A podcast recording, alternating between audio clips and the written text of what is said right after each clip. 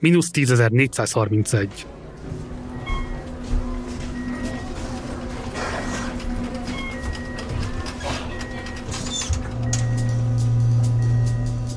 Az egészségügy teljesítménye még mindig elmarad a koronavírus járvány előtti szinttől.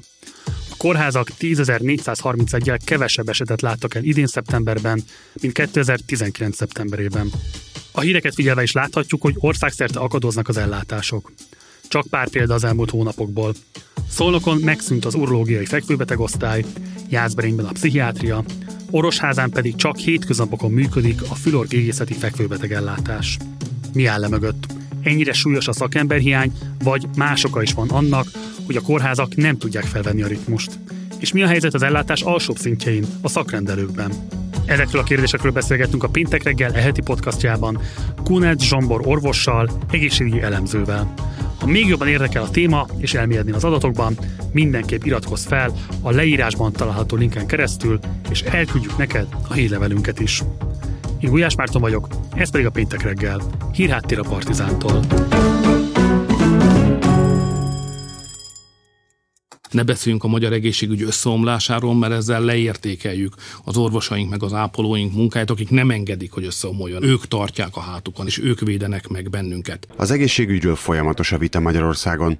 Az ellenzék például rendszeresen támadja a kormányt azzal, hogy egyre rosszabb a helyzet. De tavaly a Magyar Nemzeti Banktól is érkezett kritika.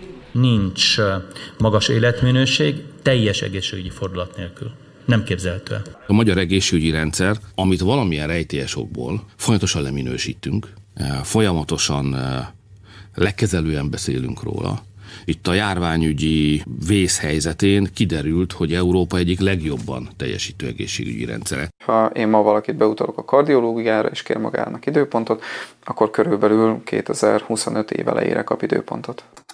És akkor fordulok is vendégünkhöz. Szerus Zsambor, köszönjük, elfogadtad a meghívást. Köszönöm szépen a meghívást, sziasztok! Ugye önmagában az, hogy kevesebb ellátás történik a kórházakban, akár jó hír is lehetne, jelenthetni azt, hogy nem tudom, egészségesebbek vagyunk, vagy hogy már korábban megkapjuk a szükséges kezelést, és nem kerülünk kórházba. Naidnak tűnhet a kérdés, de kérlek magyarázd el, miért nem erről van szó? Esetleg azt is jelenthetni, hogy kórházon kívül a beteg megkapja azt az ellátást, amit jelenleg, a kórházban kap meg, de sajnos nem erről van szó, hanem arról van szó, hogy a COVID kapcsán szétesett egészségügy nem nagyon talál magára, és ennek számos oka van, nem vezethető vissza egy jól meghatározott okra. Például a, bármennyire is meglepő a hálapénz, ilyen jellegű kivezetése, hogy ezt a kormány csinálta. Mind a mellett, hogy ez egy, amúgy egy teljesen jó intézkedés lett volna, ha ezt megfelelően előkészítve, megfelelő háttérrel hozza létre, és nem egyik pillanatra a másikra vezeti ki. Így abszolút negatív hatása volt a hálapénz kive, ilyen jellegű kivezetésének, hogy ezzel egy időben semmiféle teljesítmény mérő, teljesítmény értékelő rendszert nem vezettek be. Ugye az orvosi fizetéseket úgy emelték meg, hogy azok gyakorlatilag csak a szolgálati idővel kapcsolatban emelkednek, de nincsen különösebb lehetőség arra, hogy a plusz teljesítményt akár el is ismerje. Ugyanazt a pénzt tudja kis munkával hazavinni egy orvos, mint amit nagy munkával. És ez nyilvánvalóan minden szentnek maga fele hajlik a keze, nagy tömeget nézve, ez nem a betegellátás pörgetésére alkalmas eszköz. Soha korábban nem látott méretű béremelés tartalmazó bértáblát, javaslatot elfogadtuk.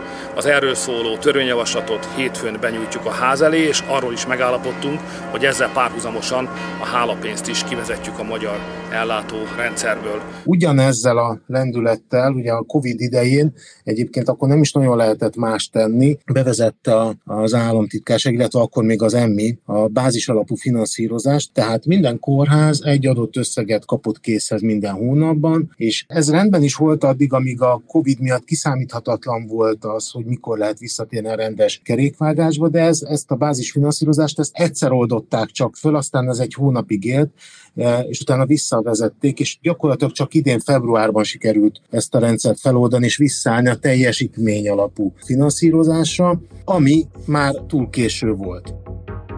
Aztán szerintem egy sokkal súlyosabb a szakdolgozói és az orvos hiány, amely miatt nem képes a kórház, még ha akarna sem, megfelelő mennyiségű beavatkozás műtétet elvégezni. És itt nem kell a szívsebészek vagy az idegsebészek hiányára gondolnunk azonnal, elég, hogyha arra gondolunk, hogy nincsen műtős fiú, nincsen műtős szakasszisztens, nincsen a laborban megfelelő szakdolgozó. Ez nagyon behatárolja a kórházaknak a lehetőségét, és nagyon erősen csökkenti is a, a teljesítményt. 2022-ben a végzett ápolók 25%-a vállalt munkát a hazai egészségügyben.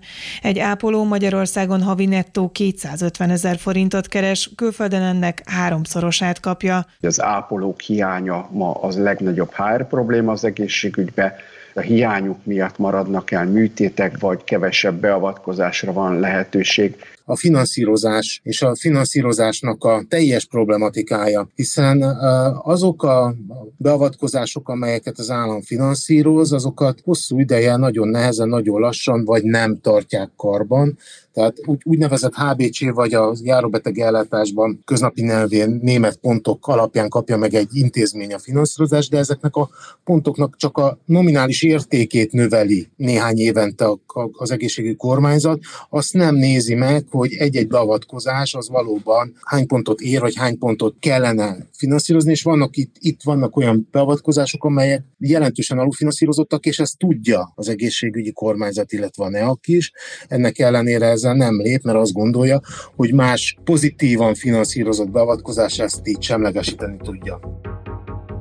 És még van egy egyébként pozitív hozadéka az elmúlt éveknek, ez pedig az EST viszonylag jól fejlődött, és lehetővé vált egy, egy nagyon sok esetben az online, akár szakorvosi online tanácsadás is. Ez megint csak csökkentette a beáramlást a, a szakorvosi, illetve a kórházi rendszerekben. A visszaesés az átlagember számára miben jelentkezik. Kérdezem ezt azért is, mert nem hiszem, hogy különösebben nagy illúziói lennének bárkinek is arra vonatkozóan, hogy mit várhat el az egészségügytől. Szoktatva vagyunk hozzá, hogy hosszúak a várólisták, hogy a beutalók után a különböző, mondjuk minden képalkotó eljárásokra heteket, akár hónapokat kell várni, tehát nem tűnik drasztikusnak igazából a volumen visszaesés. Van-e bármi, amiben megkülönböztetetlen lehetett elérni azt, hogy most kevesebb ellátás történik, mint a COVID előtt? A beteg megkeresi a házi orvosát egy olyan panasszal, ami akár daganat irányába is ki kellene vizsgálni a házi orvosnak. Mit tud csinálni a házi orvos? A házi orvos kompetencia hiányában, amit nem ad meg neki az állam, nem tud előírni CT vizsgálatot, nem tud előírni vizsgálatot, nem tud előírni tehát diagnosztikai vizsgálatokat, néhány labor vizsgálaton kívül, és nem tud szakorvosi véleményt adni, mert ő nem szakorvos, tehát el fogja küldeni ezt a beteget szakorvoshoz. Bejelentkezik a szakorvosi vizsgálatra, ahol kap meg nem határozott időpontokban két-három-négy hónap múlva szakorvosi vizsgálatra időpontot. Akkor a szakorvos megvizsgálja ezt a beteget, és, és kiderül, hogy valóban ennek a betegnek egyéb mondjuk képalkotó diagnosztikára lenne szüksége. Itt akkor azonnal a kormány 14 napos kötelező CT vizsgálatot belép, de ez nem jelenti azt, hogy 14 napon belül a beteg leletet is kap, de tegyük föl, hogy kap. De eltelt közben már 3-4 hónap. Ez alatt a 3-4 hónap alatt ez a daganat nőtt, és akár akkorára is megnőhetett, hogy inoperábilis, tehát nem lehet megoperálni. Ezzel a beteg életesélyei jelentősen csökkennek. Tehát ez egy normál betegút, sajnálatos módon ma. Ugye a várólisták is drasztikusan emelkedtek. 2019-ben 28 ezeren vártak valamilyen műtétre, ez a szám most 48 ezer, tehát 20 ezerrel nőtt. Mik a legproblematikusabb területek? Tehát hol lehet érzékelni azt, hogy belátható időn belül egyszerűen lehetetlenség sorra kerülni? Én csak ma megnyitottam a, a, a tételes lekérdezését a várólistáknak, és én nem a csipő és térprotézis és szürkehájog tengelyen nézem ezt a várólistát, hiszen ezekkel a betegségekkel, bár szenved az ember, de lehet élni. Ellenben, hogyha a nyitott szívműtétek számát, vagy a koronárográfiák számát nézem, és arra azt látom, hogy ott a nyitott szívműtéteknél minden térségnél 572 beteg várakozik jelen pillanatban, és ebből 330 60 napot meghaladóan vár, akkor az ő életesélyeik vagy teljes felépülésük jelentősen sérülhet. Felteszem, hogy kórházak között is van eltérés arra vonatkozóan, hogy hogyan teljesítenek az ellátásban. Ha jól tudom, az egyetemi klinikák például jobban, mint a kisebb kórházak. Itt igazából milyen okokra vezethető vissza az, hogy hol jobb a helyzet? Ez menedzsmenti kérdés, politikai bekötöttség kérdése, vagy minek a függvénye? Ez egy egyszerű kvázi matematika. A egyetemi klinikák általában nagyvárosokban vannak, ők, ők a jövő orvos generáció kibocsátói is, így értelemszerűen nagyon sok orvos marad ezen klinikáknál, még a kisebb kórházakban sokkal kevésbé jutnak el, és mennek szívesen dolgozni. Tudsz-e mondani olyan kisebb városi kórházat, ahol különösen nagy a baj? Gondoljunk bele most például Balasagyarmaton a szülészet zárt be, és ezelőtt egy évvel szólnok folyamatosan küzdött mind a szülésznőgyógyász ellátásával, pedig ez egy megyei kórház, mint pedig a stroke ellátásra. Tehát én azt gondolom, hogy amikor egy kórház a, a 24 órás komplet stroke ellátást nem tudja garantálni, és egy megyei kórházról beszélünk, akkor az nagyon nagy bajban van, vagy volt. Térjünk még ki részletesebben is azokra az okokra, amik miatt a járvány óta még mindig nem tudott visszaállni a rendes kerékvágásba a kórházatnak az üzemenete. Te is említettél többet ezek közül, de most szeretném, hogyha részletesen is belemennénk.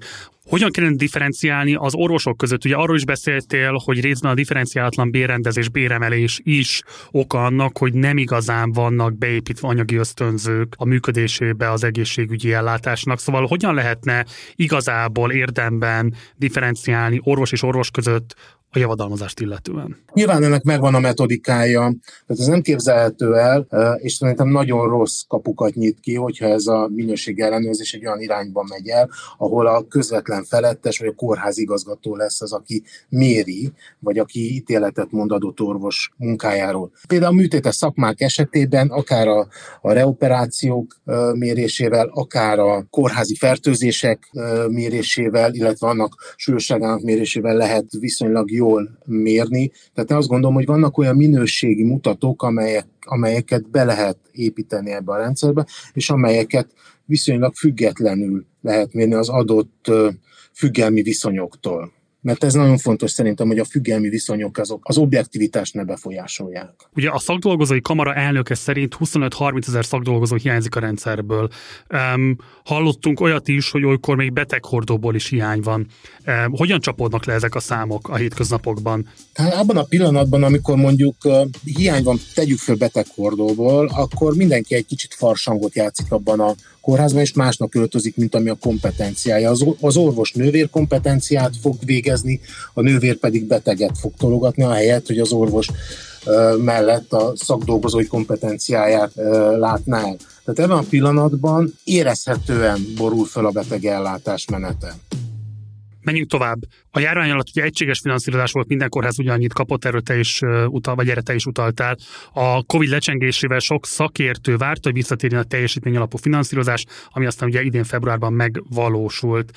Kérlek fejtsd ki bővebben is azt, hogy igazából ez miért nem mutatja a hatását azóta sem? Mert to- továbbra sem született meg az a minőség mérő és ellenőrző rendszer, ami mondjuk az orvosi munkát mérni, de ennél sokkal-sokkal fontosabb az, hogy egész egyszerűen olyan mértékű humán erőforrás hiányal néz szemben ez a szektor, amely lehetetlenné teszi azt, hogy ezt a nagyon komoly restanciát viszonylag gyorsan ennyi idő alatt ledolgozza. Harmadik, hogy én azt is látom, hogy egész, egész egyszerűen a, a jelenlegi államtitkár teljesen rossz oldaláról fogja meg a rendszert, és most egy picit átcsúszom a kórházi ellátásra, a szakellátás fele, mert amikor azt látjuk, hogy az a legfontosabb, hogy ő úgy képzeli el szakorvosi óráknak a növelését, hogy a szakrendelőket arra kötelezi, hogy az eddig 6 órás váltások helyett 8 órás váltások legyenek, tehát úgy nézett ki, hogy mondjuk reggel 7-kor kinyit a szakrendelő, és este 7-kor zár be, akkor ez egy 12 órás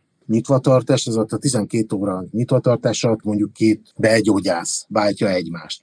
Most ezt uh, uh, megváltoztatta a, az egészségügyi kormányzat úgy, hogy 8 órás munkaidőket kell kiadni a szakrendelőnek, de a szakrendelő nem tud 16 órán keresztül nyitva, nyitva tartani. Tehát sem kubatúrában, sem munkaszervezésben, sehol semmiféle értelme ennek nem volt, azon kívül, hogy néhány orvos tovább üldözzön az állami ellátásból a magánellátás fele. Nemrég nyilatkozta egy nyíregyházi környéki házi orvos, hogy 2025 elejére tudja 2025 elejére tudja kardiológiára beutalni a betegeit. Szóval um, hány beteg vándorolhatott szerinted az csak az elmúlt években ilyen és hasonló problémák miatt a magánellátás irányába? Volt egy felmérés az Ernst Youngnak 2021 végén, és azt találták, hogy a lakosság kétharmada vesz igénybe a magánegészségügyi ellátást, míg ugyanez a felmérés évekkel előtte, 2019 előtt csak 40 százalék. Szóval robbanásszerű, de hogyha ha csak megnézed ezen magánegészségügyi szolgáltatóknak a, az árbevételét, hát az is robbanásszerűen nőtt meg az elmúlt ö, években. Jelentkezik a magánellátásban is a várólista jelensége. Kérdezem ezt azért, mert már föl-fölbukkan a különböző nyilvánosságokban az is, hogy hiába próbálnának akár fizetni is borsos összeget egy-egy az állami szektorban el nem érhető beavatkozásért vagy vizsgálatért. Bizony a magánellátásban is várni kell, vagy adott esetben ki kell várni egy bizonyos időt ahhoz, hogy ezekhez hozzáférhessen az ember. Nyilván területileg eltérő helyzete lehet egy, még egyszer mondom, Nyíregyház, mint budapesti polgárnak, de jelentkezik ez a jelenség a te megítélésed szerint? Tapasztaltál-e már ilyesmit? De abszolút, tehát saját példámon, vagy saját családi példámon keresztül is abszolút tapasztaltam ilyet. Nyilvánvalóan, a, ami, ami szerencsém a szerencsétlenségben Magyarországnak, hogy a diagnosztikai ellátás az, az gyorsan és jól fejleszthető volt, tehát itt azért én úgy érzem, hogy kevés, főleg a nagyvárosok területén ott, ott, ott, ott kevés a várakozási idő a magánellátásban, és ez az, ami ugye azért nagyon fontos, mert hogyha egy daganat, vagy tumor, vagy rákgyanú merül föl, akkor itt egy nagyon gyors reakcióra van szükség. De tapasztaltam, igen. És akkor beszéljünk még a járóbeteg ellátásról. Mit tudunk a szakrendelők teljesítményéről 2019-hez képest? Nyilvánvalóan az is jelentősen visszaesett. Én, én egy olyan számot hallottam, ami nem egy központi statisztika, hogy egy 80-85 százalékra esett vissza az ott lévő ellátás, és ők egyértelműen ezt a, a humán erőforrás hiánynak tudják be, és nem is az orvos oldalról van talán a legnagyobb hiány, hanem a szakdolgozói oldalról. És azt pontosan tudjuk, hogy a szakdolgozói bérrendezés az, az egy vicc volt, uh-huh. és az egy vicc még most is. Hiszen a, még csak az infláció követő bérrendezésem sem volt a szakdolgozóknak. Nagy elismeréssel figyeli az egész ország azt a hősies küzdelmet, amit az orvosaink és az ápolóink folytatnak a kórházakban. Talán itt megengedhetem magamnak, hogy azt mondjam, hogy ők a mi hőseink, akik segítenek abban, hogy sok millió ember megmeneküljön. Az Eurostatnak volt hétfőn egy közleménye, amit a Nini is szemlézett többek között, és ott ugye ez jött ki, hogy az Európai Unió egészében csökkentek tavaly a GDP arányos egészségügyi kiadások, és ezen belül ugye a magyar helyzet különösen aggasztó. Az EU átlagában a 2021-es 8,5 százalékról 8,1 százalékra esett vissza a betegségekkel és egészségügyel kapcsolatos GDP arányos kiadások értéke, így szól a Nini-nek a szemléje. Hogyha ezeket egy általános euró európai tendencia, akkor miért látszik az, hogy Magyarországon mégis, még akár régiós összehasonlításban is kiugróan rosszabb az egészségügy helyzete? Hát, hogyha ezt ugye csúnya szóval nominálisan nézzük, akkor ott, ott azt látjuk, hogy az európai, mondjuk a német ellátás az per főre első egészségügyi költés 4500 euró környékén van az EU-s átlag, az pedig a 3000 környékén, a magyar uh, ilyen statisztika szerint mi nem érjük el az 1500 per fő költést. Ráadásul egész más egy GDP arányos csökkenés egy olyan országban, ahol nem 18, meg 24 százalékos infláció sújtotta a rendszert, és Európa mérik a fizetőeszközt. Kulnet Zsombor, nagyon szépen köszönöm, mindezt elmondtad a hallgatóinknak, minden jót neked, szervusz! Ez volt a péntek reggel, a Partizán új hírháttérszolgáltatásának podcast beszélgetése. Ha még jobban érdekel a téma, olvasd el az erről szóló elemzésünket is. Ehhez nem kell más tenned, mint feliratkozni a leírásban található linken keresztül. Ha így teszel, ezentúl hétről hétre kiválasztunk neked egy számot, és elmagyarázunk, mi van mögötte. Iratkozz fel, hogy minden pénteken elsőként kap meg a hírlevelünket, podcastunkat és egy perces videónkat. Három különböző formában járunk körbe egy fontos és aktuális témát, és te döntöd el, mennyire mélyülsz el benne. Elsőre csak egy szám, de valójában meghatározza az életedet. Nézd, olvast, hallgass. Minden péntek reggel. Ciao.